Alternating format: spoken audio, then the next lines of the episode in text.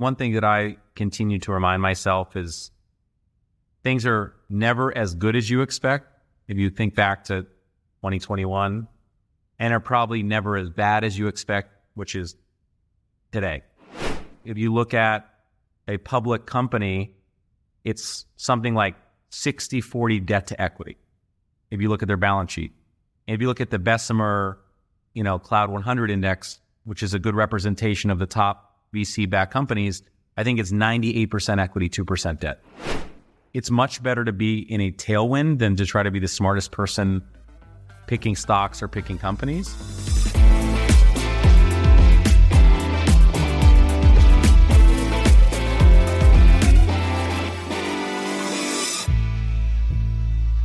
Hello, everyone, and welcome to FinTech Leaders, coming to you from New York City. I'm your host, Miguel Armaza, and I'm a co founder of Gilgamesh Ventures, a venture capital fund that backs early stage FinTech entrepreneurs in the US, Canada, and Latin America. If you enjoyed this conversation, I invite you to leave a review on Apple Podcasts, Spotify, or wherever you get your shows so more people can learn about FinTech leaders. In this episode, I sit down with Billy Libby, CEO and co founder at Upper 90, and Conor Witt, Vice President at Upper 90. Upper 90 is a hybrid fund that invests credit and equity in early stage businesses. Launched in 2018, Upper 90 has over 1.5 billion in assets under management and has backed fintech companies like Octane Lending, Mundi, Thrasio, and many more.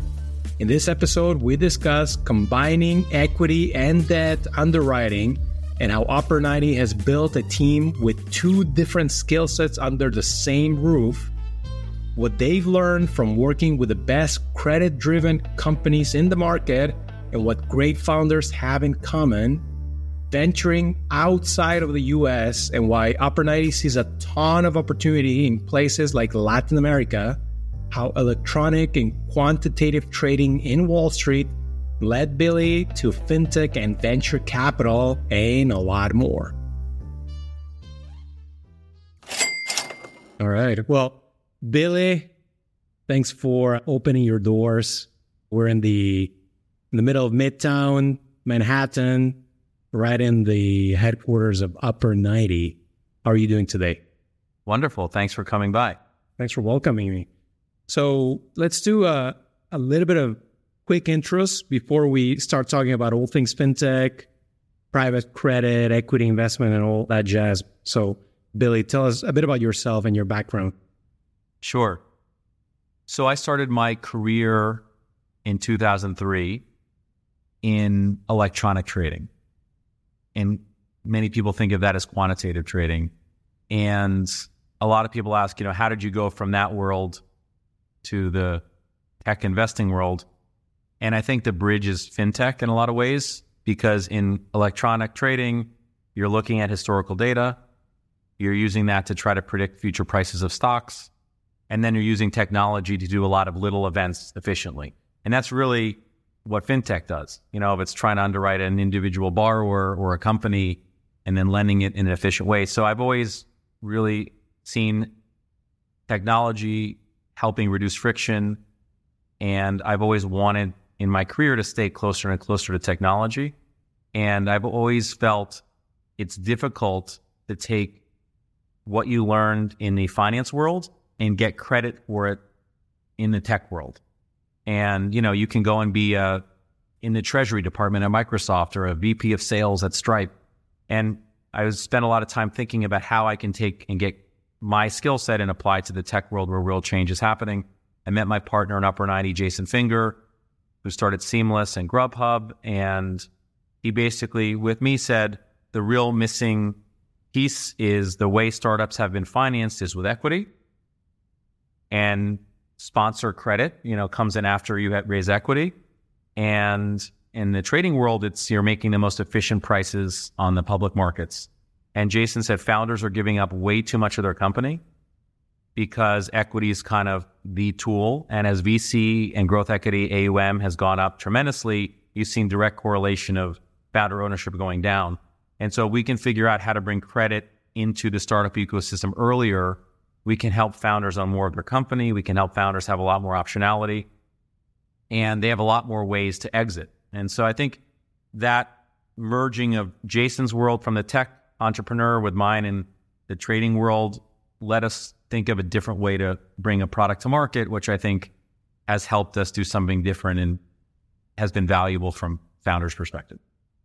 I've been here at Upper 90 for just under three years. I help lead sourcing and diligence for new investments and then supporting portfolio companies post investment. And prior to Upper 90, I was at CB Insights and helped lead the fintech research team there. Prior to that, I was at Citi doing corporate development for the consumer bank and started out doing financial services and fintech consulting as well. So there's a lot of things we're going to talk about, but you know that transition going into VC at the end of the day, it's a different beast did you learn any maybe counterintuitive, any unexpected lessons your first couple years? For sure. And we're still learning. And I think it's really important. One of my mentors, a gentleman, Ken Schiciano, who was one of the early partners at TA Associates, said, you know, what do you want to do for the next 10 years? And I, and I think to me, that was being closer to tech and in the startup ecosystem. You see a lot of people that look at it in a much shorter horizon, like a trade. Like SVB had its issue, and then all these hedge funds said, "Hey, we'll buy SVB deposits over the weekend." Like that's not a business. Like that's a trade. And I think what we've learned is we believe the way startups are going to be financed will change. Like the VC market hasn't really evolved and it's just gotten bigger. It hasn't changed. And so if you look at a public company, it's something like 60 40 debt to equity. If you look at their balance sheet, and if you look at the Bessemer, you know, Cloud 100 index, which is a good representation of the top VC backed companies, I think it's 98% equity, 2% debt. So I think the first thing is like, it's much better to be in a tailwind than to try to be the smartest person picking stocks or picking companies. And everything we do now is captured in data. We see different Instagram ads, we see different Netflix home screens, and like our data has led to hyper personalization of our life. And if you look at how companies are financed, it's still the same. And so I, I just think I've learned that we are in an interesting spot. When we started, equity was very cheap in 2018. So you had to explain to founders why credit wasn't a four letter word. And it was very easy to just take equity when there wasn't that much dilution. I think what we found is in this environment, equity is expensive. There's a herd mentality. So a lot of people are on the sidelines. And more and more founders are thinking about alternative sources of capital. So it's shifted from like why credit to why upper 90. Can I ask you maybe a, a bit of a, uh, just to challenge you a little bit? I don't know if it's a tough question or not. So in the VC model, once you make the investment, you know, money is out and it might or might not return. But part of your underwriting is that you know a good percentage will go to zero. That's not how credit works, right? And so if you're backing companies with equity and credit, how do you deal with defaults that are inevitable? So everything is harder now. Like there's no easy money and everything's more difficult. So when I think about where we come in as upper 90, we're not the first check. You know, when you're doing a seed round like you do in your fund and you do really well, like Nexu, somebody needs to come in and say, there's a great team, there's a great idea, and they need money to execute on phase one. And that, no matter what, is usually an equity bet. Once that happens, the next step often is I want to then go buy more used cars, or I want to go and do more lending, or I want to do more of what I've done. And then they raise a very big Series A. And that's probably the most dilutive round in the entire financing period. And so what we often do is we are introduced to companies that have some capital intensive need. Could be lending, it could be inventory, it could be equipment, things that have asset value, not venture debt, which is we believe someone's going to raise more equity in the future. We have to get paid back from the assets we're financing. So we sit down with founders and we'll say, for example, Clutch. Clutch is like the CarMax of Canada raising a Series A and very good positive unit economics. And they were going to raise a $20 million Series A. we sat down with them and said, What do you need $20 million for? They said, Well, $10 million to buy used cars, which we will sell online over the next 30, 60, 90 days, and $10 million for hiring people, building technology, and marketing. The second 10 million is clearly purpose built for the company and not of value to someone else. The first 10 million used cars have clear independent salvage value. So he said, why would you not just raise debt? He's like, well, the investors that we're talking to will only invest if they can put at least $20 million in. And Jason and I are joking. It's like, that's their problem that they raised too much money. That's not your problem. So ultimately, Canaan came into the deal, led the A.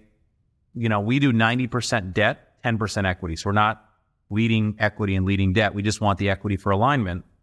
And, you know, Dana Clutch was able to ultimately raise half of the equity, get half of the debt from us, you know, and then has a lot more ownership and just optionality of kind of how he wants to grow. So there's plenty of debt funds, there's plenty of equity funds, not a lot that sit in that middle where you are. And I guess one of the reasons why that doesn't happen is because it's a different skill set, right? Have you built the team internally to make sure you account for very strong credit underwriting, but also the skills that you need for VC, which we can argue about which ones those are. For sure. You know, it's oh, you're always, I think, especially with COVID and people not all being together in the same place, you know, teams and culture. You know, we created a, a head of people and culture almost two and a half years ago because how you kind of scale and build your teams is more challenging now. But to answer your question, I think I kind of break it down in a few ways. Number one, when you find a company before their balance sheet is complicated, often the assets make sense. And somebody's often asks, why would somebody pay you low to mid teens to finance used cars or generators or a short term factor, you know, like an Apple receivable or Mundi, which is, you know, financing products that are exported from Mexico and you have 90 day Walmart payment risk. And the question that we often then go back is say, what's the cost of equity? A lot more and it's permanent. And so I just think no one's really asked the question. So the first thing we said is that founders are just not familiar with credit. They're not familiar with tax. They're not familiar with things like depreciation and and the second thing that we learned is a lot of lenders they make their money just from the lending. So we want to say number 1, do we feel like the assets we're financing provide principal protection, meaning that if the company went bankrupt, our money could be paid back from the assets. You know, then number two is making sure that we're looking for businesses that are in niche areas, either location or industry, which means that they're able to earn more than what they are paying us in debt. So that's called excess spread. You know, I'm able to charge my clients on an annualized basis 23%, and I can easily service upper 90s 14%. And then the third part is I just feel like we want to be aligned with the success of our founders. And I think that's a lot of Jason's ethos and just how I've lived my life. And so if they can go and get bank financing, that's an equity positive event. But if you're just a lender and you have warrants you might be incentivized to lock up that company for as long as possible at a higher rate of capital because you don't have alignment on the equity side. So I think we said very early we we're not going to build the biggest fund in the world. We're going to build a fund big enough we can do, you know, 10 to 30 million dollar facilities and we will make part of our returns from the equity. And we're going to put our money where our mouth is. So we actually invest on the balance sheet not trying to get free warrants. And I think it also changes then if there's a good thing for the company, you're aligned. And also, a lot of O'Connor and our team spend time on is how to then add value beyond capital. And so I just think it's a bit of we want to find companies with good assets and we believe they're creating enterprise value. And I think that's been a big differentiator with companies. And how many credit funds have a tech founder as the co founder? I don't know many. Right? They're all like, I worked at some big fund and now I'm launching my own fund. And founders also don't look for things like they have all these hidden fees and hidden terms and and so I just think you just want to keep it simple, but you only can do that if you have like a different alignment model. And since we're talking a lot about the value of equity, something that we discussed a little bit offline was how do we evaluate the value of equity, and especially in credit driven fintechs, which is where you spend all of your day, where I spend a lot of my day. How are you guys thinking about that, especially given where public comps are today? Yeah. I mean, I think we think about this a lot. And I think, like, probably for starters, it's okay to be more of a specialty fintech, like balance sheet business, but it's probably just better to accept that or be more explicit about that upfront versus trying to emulate, you know, a high gross margin recurring revenue software business when when that's not really what you are.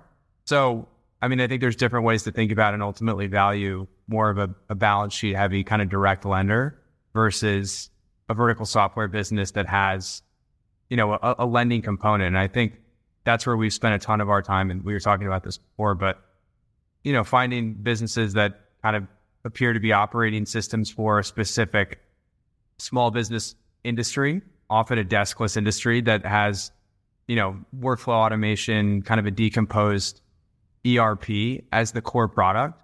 And, you know, a fintech product is kind of a feature versus the business.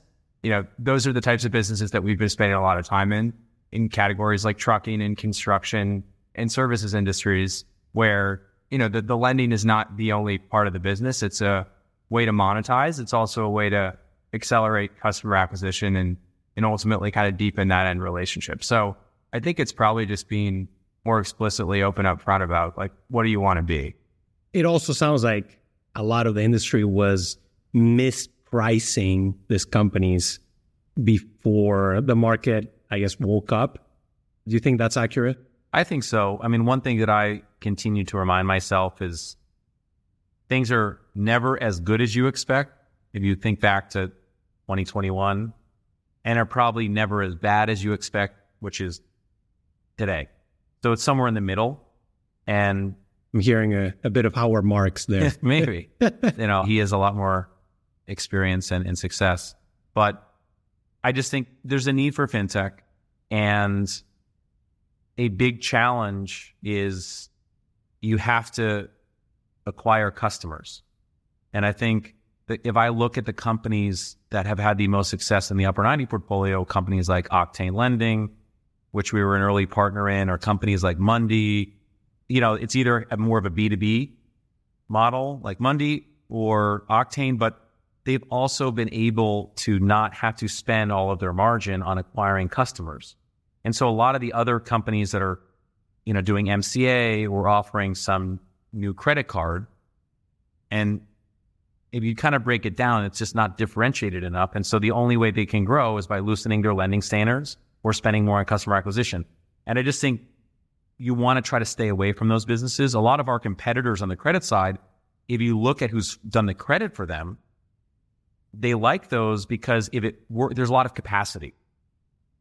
And so I think it's also looking at like the riches are in the niches. And so it's finding these smaller opportunities per se, but you can't build the biggest fund in the world, which we said is okay. And I think you've also said is okay. Yeah, but like a lot of the banks and the shadow banks and the other specialty lenders have been targeting these credit card fintech companies because there's capacity. But it's unclear to me how those create enduring equity value and now you're seeing this whole system break down because there is no mez and there's no equity for haircut capital. And it just becomes a really challenging balance sheet problem for these businesses.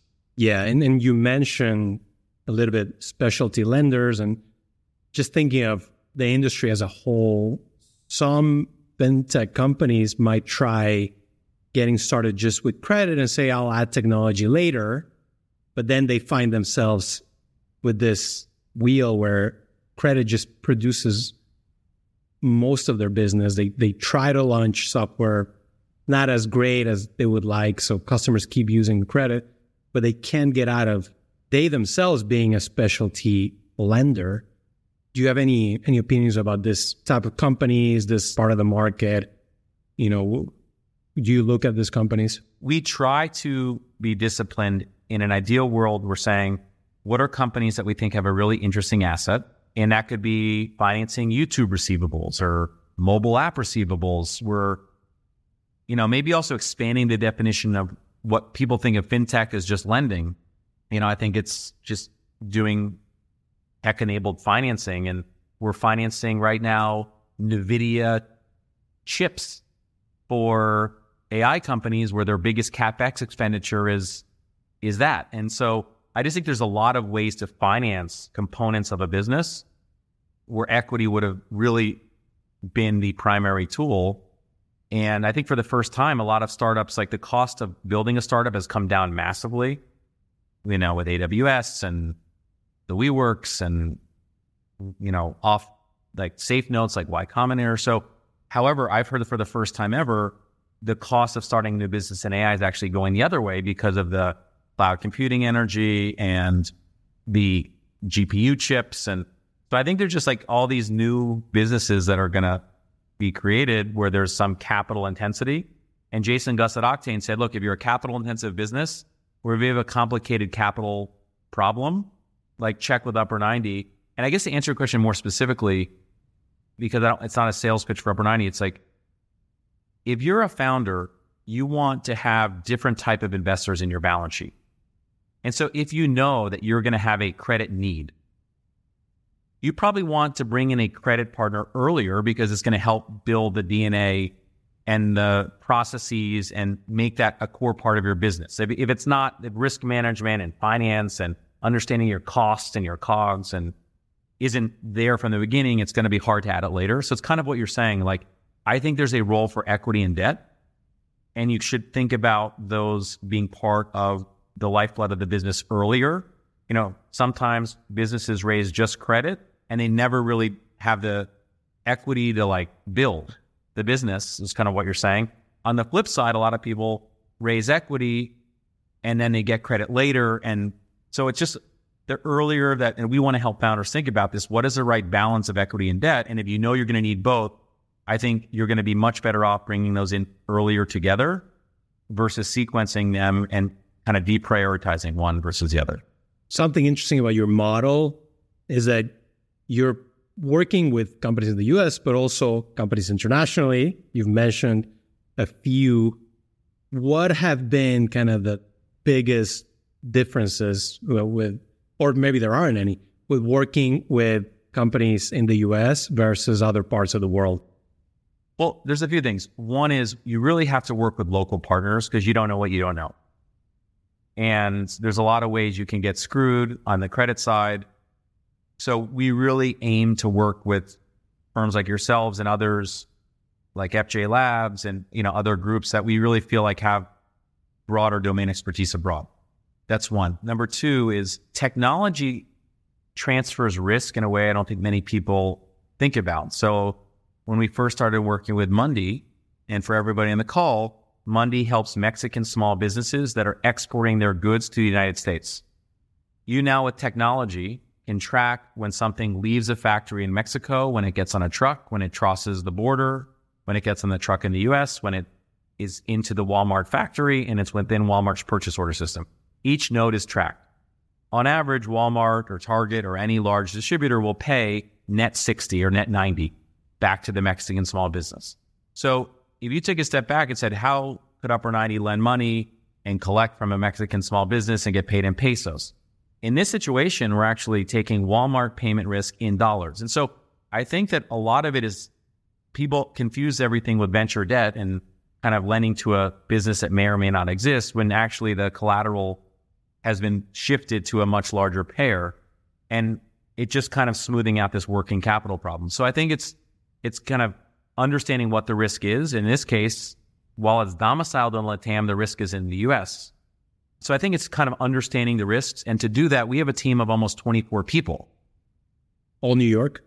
We're in New York. I live in Providence. We have a few people in Boston. Jason's in Los Angeles. We have a few people West Coast and Bill, who are guys who are as our other partners in the DC area.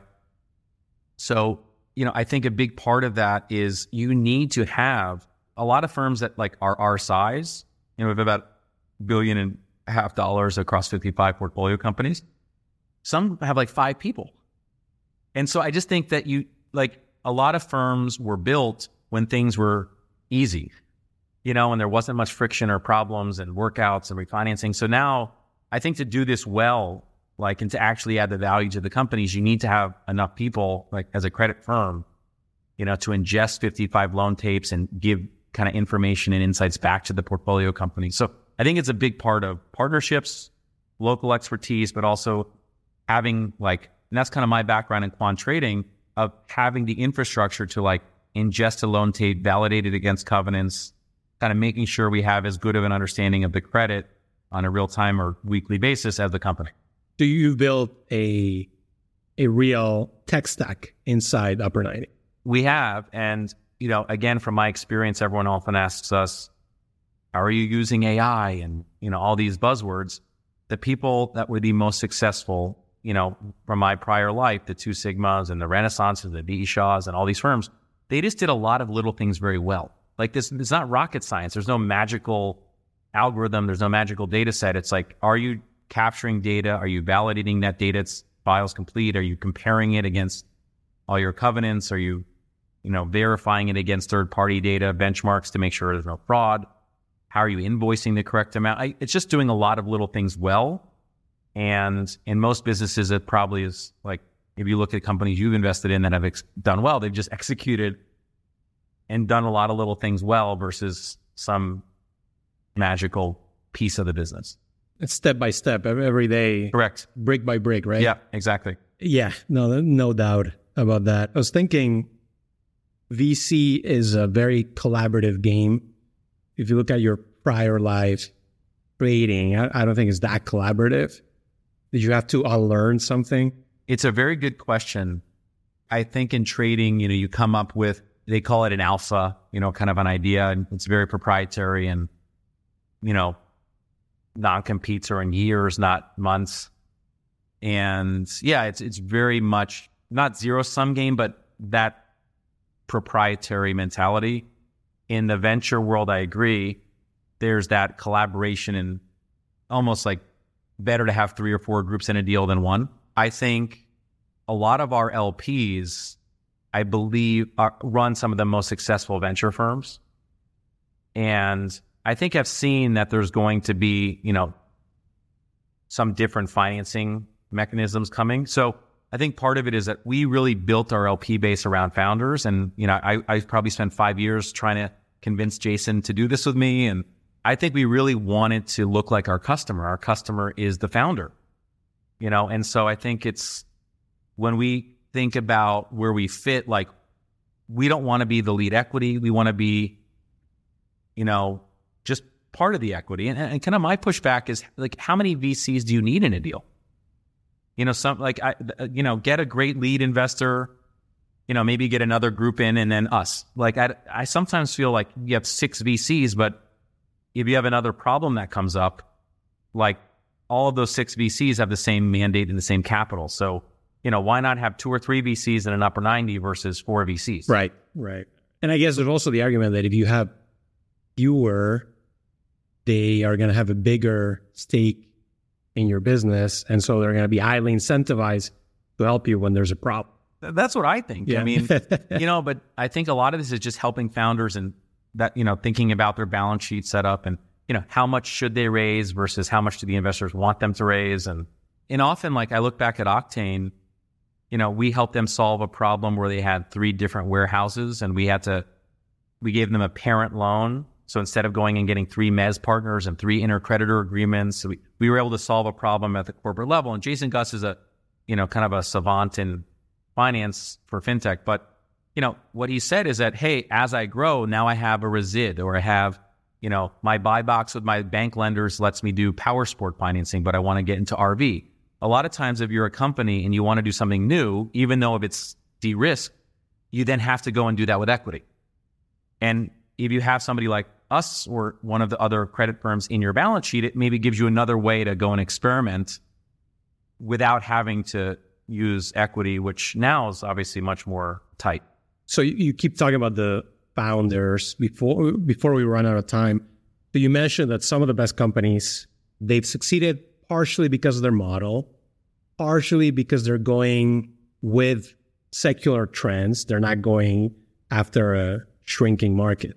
But there's also they're being led by great people, right?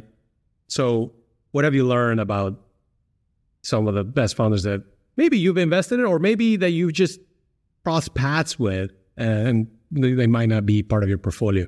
Sure. You know, as the market has more volatility, you're always second guessing yourself a little bit. But we've had a lot of success with second and third time founders who no longer care who is the investor. It's they know what they need and they want to make sure that they have optionality. So we joke like who's better off or who's smarter, the group that owns 60% of a $100 million exit or 6% of a billion dollar exit. And I think if you set up your balance sheet in the beginning, kind of in this mix of equity and debt, now, you know, asset light software businesses, this doesn't make sense. But for a lot of what we're talking about here, fintech and equipment and what's happening, sustainable investing, there's a lot of capex, working capital, supply chain finance. So I think there's a lot of founders who, you know, kind of understand that it's like capital has become a commodity. You know, do people really need that much help? I probably get 50 emails a, a month of like open job lists, you know, like from hiring. Like we think capital market services are going to be very valuable to founders. Like how do they think about tax and how do they like all the things we've mentioned? So I think it's founders who have had a couple exits or experiences and are really trying to put together the right capital, not the TechCrunch article kind of focus. That's one. Number two is if we get into a, an early debate around cost of capital and we get punted to like a VP of finance, it just like we're arguing about the wrong things. It's like as a founder, it's you're moving fast and you need to capitalize on your business, right? So it's certainty of capital. We see a lot of people that think they're getting cheap capital. It takes four months to get something done with a larger institution and they get retraded and they're in a bind. So speed, then it's flexibility, then cost. And so I think when founders are just thinking about things in that order, because the cost is temporary, it might be like 15 or 16%, but it's for 12 or 18 months. So I think you, you kind of learn a lot in the beginning and kind of what they're getting fixated on versus kind of what doesn't matter. So before we go, just thinking about the next couple of years, what for both of you, what has you the most excited for Upper90 and, and I guess for the industry? Sure. I mean, Conor's really wanted to buy a lot of these Web3 assets at discount. this is I'm time. Not, I'm, this just, I'm just kidding. so, what I'm excited about is we have seen a lot of new businesses be able to get started online. You can create content now in a really low cost way because of YouTube. You can, you know, be your own boss on TikTok or Instagram. You can start your own store on Amazon. You can, you know, start selling software apps on Atlassian and NetSuite. So what we're excited about is you have a lot of new platforms, Salesforce, that are starting online, where there's a whole ecosystem of small businesses starting. And if you look at what's happened offline, there's been, you know, medical roll-ups in dermatology and RIAs getting rolled up and you name it, you know, restaurants getting rolled up. And so I think that we're still excited about all these new industries online where there's like acquisition financing and roll-ups. And I think we've learned a lot there and, and think there'll be some interesting opportunities. That's one. I think we've really been excited about some of this like supply chain and trade factors. So there's a lot of onshoring, what's in, happening in Mexico and, you know, cross border trade where there's a lot of this like these working capitals like in, you know, paid on net terms. So I think like that's something that really excites us. And one other area we've been digging into through our relationships with companies like Crusoe of just in the sustainable investing space, there's, you know, we saw a company that's built the leading electric driverless commercial lawnmower. because there's a shortage of labor and they're for golf courses and large industrial parks where now they have a big equipment need for a product and their biggest issue is getting working capital. And we can help them, like maybe they have a two year contract with a big industrial park and we can help finance some of that revenue forward. So I feel like there's going to be some innovations. Like we've always tried to stay away from things that look and smell like real estate, but people pretend that they're not, you know? And so ghost kitchens, which I'm sure you're familiar with, like we never financed them. One of our LPs said, if you ever were to do something with ghost kitchens, like wait till there's some automation and real change, not just like cutting up a basement and calling it something different. So I think that you're going to start seeing like some of these changes. And I think the AI space is, we didn't do anything in DeFi or Web3 or anything like that.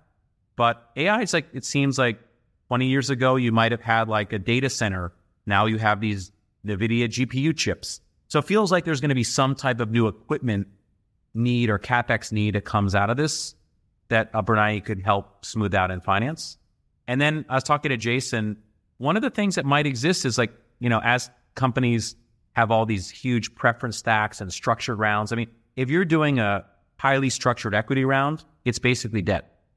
You know, so it's the same thing. You can call it something else. So there might be situations where founders maybe want to buy back their business, you know, where they sold their business and now they want to buy back. So I feel like as an Upper90, it's like helping really think of how to solve some of these challenges for founders where they can be back in charge. So that's like another idea that I just comes to mind. I don't know if you have any thoughts, comment. Yeah, I don't think it's dramatically different from from yours. I think it's like the operating system thesis and it feels like it's widening the field for us of kind of you know, recurring revenue software business is solving a problem. Where fintech is is a way to expand and enhance that. I'd say is one bucket. The second might be like the enabling technologies and fintech products that facilitate that across things like payments, credit, spend management, insurance, and payroll. And, and I think there's you know credit needs associated with each of those. And and to Billy's point earlier, I think the kind of tech enabled software and services roll ups is something that we've seen a lot of and suspect to continue to see more of maybe less of I'm acquiring for the sake of acquiring, but more, you know, I'm a tech enabled insurance brokerage and I see an opportunity to buy these mostly, you know, mom and pop businesses that are high margin, but super inefficient and kind of run by people. How do I automate and optimize those and kind of have a one plus one equals three equation? So debt, of course, is it's a pretty, you know, valuable tool to help facilitate that. So yeah, I think those are kind of three of the areas and the themes that we're, you know, excited to see more the one other thing I just you know would speak to a lot of I'm sure your audience are people like yourself running earlier stage funds and you know founders thinking about how to build their business efficiently and a lot of funds that I've come across that their model is seed check, get the company going, and then try to get it to Andreessen Horowitz and get a bigger round and a markup. Like no one's getting realized returns on this. It's great for marketing and like unrealized DPI, but you know, how do you go and get returns? And I think if people on this call, like, hey, I want to get this company going, and then I want to think about like phase two is maybe bringing some credit in to see if we can do more of it.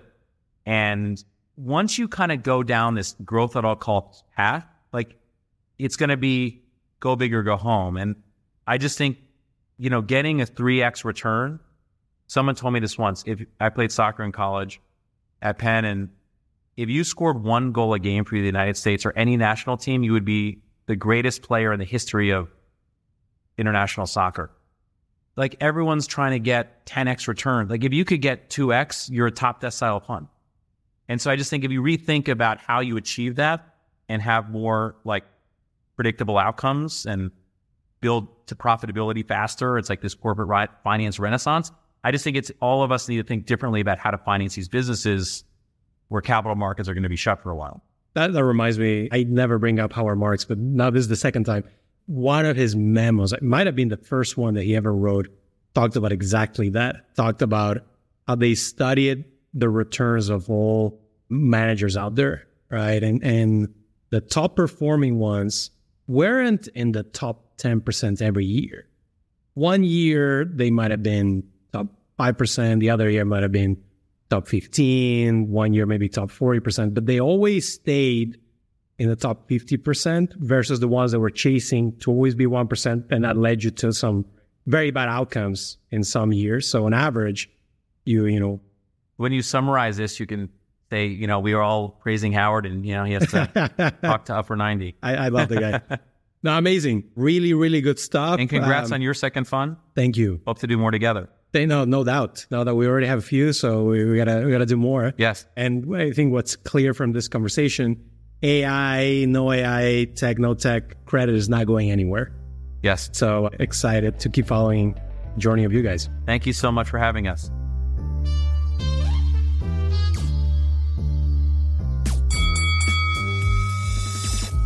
Thanks for tuning in, and I hope you enjoyed this great episode with Billy and Conor from Upper90. If you want more interviews, make sure to subscribe, follow, and leave a review on Apple Podcasts, Spotify, or wherever you get your shows. It helps and means a lot. And if you have any suggestions or thoughts about the show, just drop me a line on Twitter or LinkedIn. Signing off, till next week, I'm your host, Miguel Armaza.